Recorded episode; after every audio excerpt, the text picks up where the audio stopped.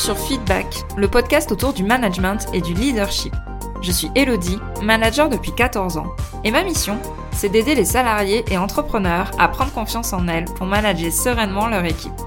Alors si toi aussi tu es convaincu qu'on peut avoir un management bienveillant et un leadership affirmé sans écraser les autres, abonne-toi. Tu trouveras ici tous mes conseils et retours d'expérience pour t'aider à devenir une des leaders de demain. Je te souhaite une agréable écoute. On se retrouve aujourd'hui avec Marion Arnau et donc on est sur le deuxième épisode de cette mini-série d'interviews sur le fait de travailler moins mais mieux. Et du coup, aujourd'hui, on va voir le déclic à avoir pour commencer justement à travailler moins mais mieux. Et là, Marion, je pense que tu vas nous partager ce que toi peut-être tu as eu comme déclic ou que tu as pu voir chez tes clients et clientes pour arriver à ce résultat-là. Oui. Alors, comme je disais hier, ma mission professionnelle, c'est de remettre le travail à sa place de moyen pour vivre pleinement sa vie. Et du coup, ma réponse à ta question, c'est quoi le déclic pour commencer à travailler moins mais mieux ? Ce serait de te souvenir pourquoi tu travailles. Donc, si le travail est un moyen, il est au service de quoi ? Et il n'y a pas de bonne réponse, pour le coup. C'est vraiment chacun, chacune qui peut se questionner. Est-ce que tu es au clair avec le pourquoi tu bosses ?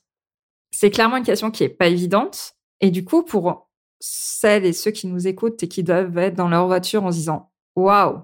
Alors, j'ai peut-être pas envie de me poser la question là maintenant en conduisant, mais il va falloir que je me la pose. » Peut-être que ça paraît pas assez concret. Peut-être que des personnes vont avoir du mal à se projeter dans cette question. Est-ce que tu as des exemples de pourquoi est-ce qu'on travaille ? Des exemples de réponses à cette question, même si elle est très personnelle à chacun et qu'elle est propre à chacun et qu'il n'y a pas de mauvaise réponse. Oui, alors des exemples.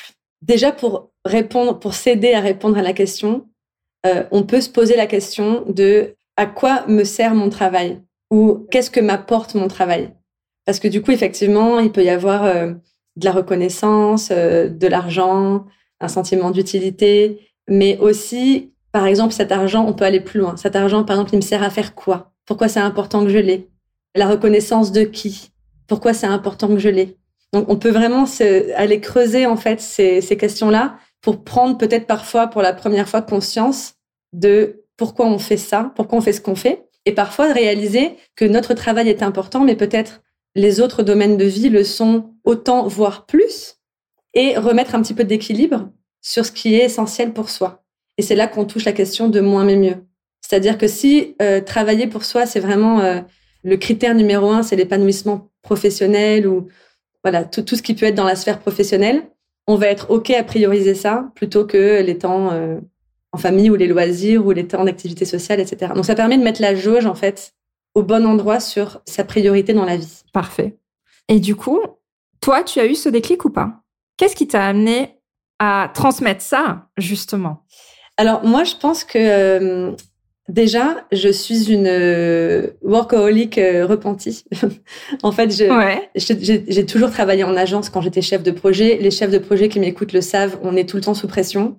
Donc, j'étais tout le temps en fait dans le feu de l'action. Et du coup, quand je me suis mise à mon compte, j'ai emporté cette façon de travailler là avec moi à la maison. Et ma première entreprise, je l'ai portée comme une folle. Je faisais que bosser. Je me souviens une fois, je m'étais acheté un magazine pour l'été avec des tests psychologie magazine, tu vois, où ils demandaient quelles sont vos passions. Je savais même pas quoi répondre. Je me disais, mais je sais pas, en fait, je fais que bosser. Ça m'avait fait bizarre. Mais c'était OK. Et puis, je suis devenue maman. Les enfants, ça aide à prendre un peu de recul. Oui. Je suis devenue maman et du coup, je voulais continuer. J'avais ce rythme, j'aimais ce rythme, puis j'aime mon travail, etc. Donc, je voulais continuer.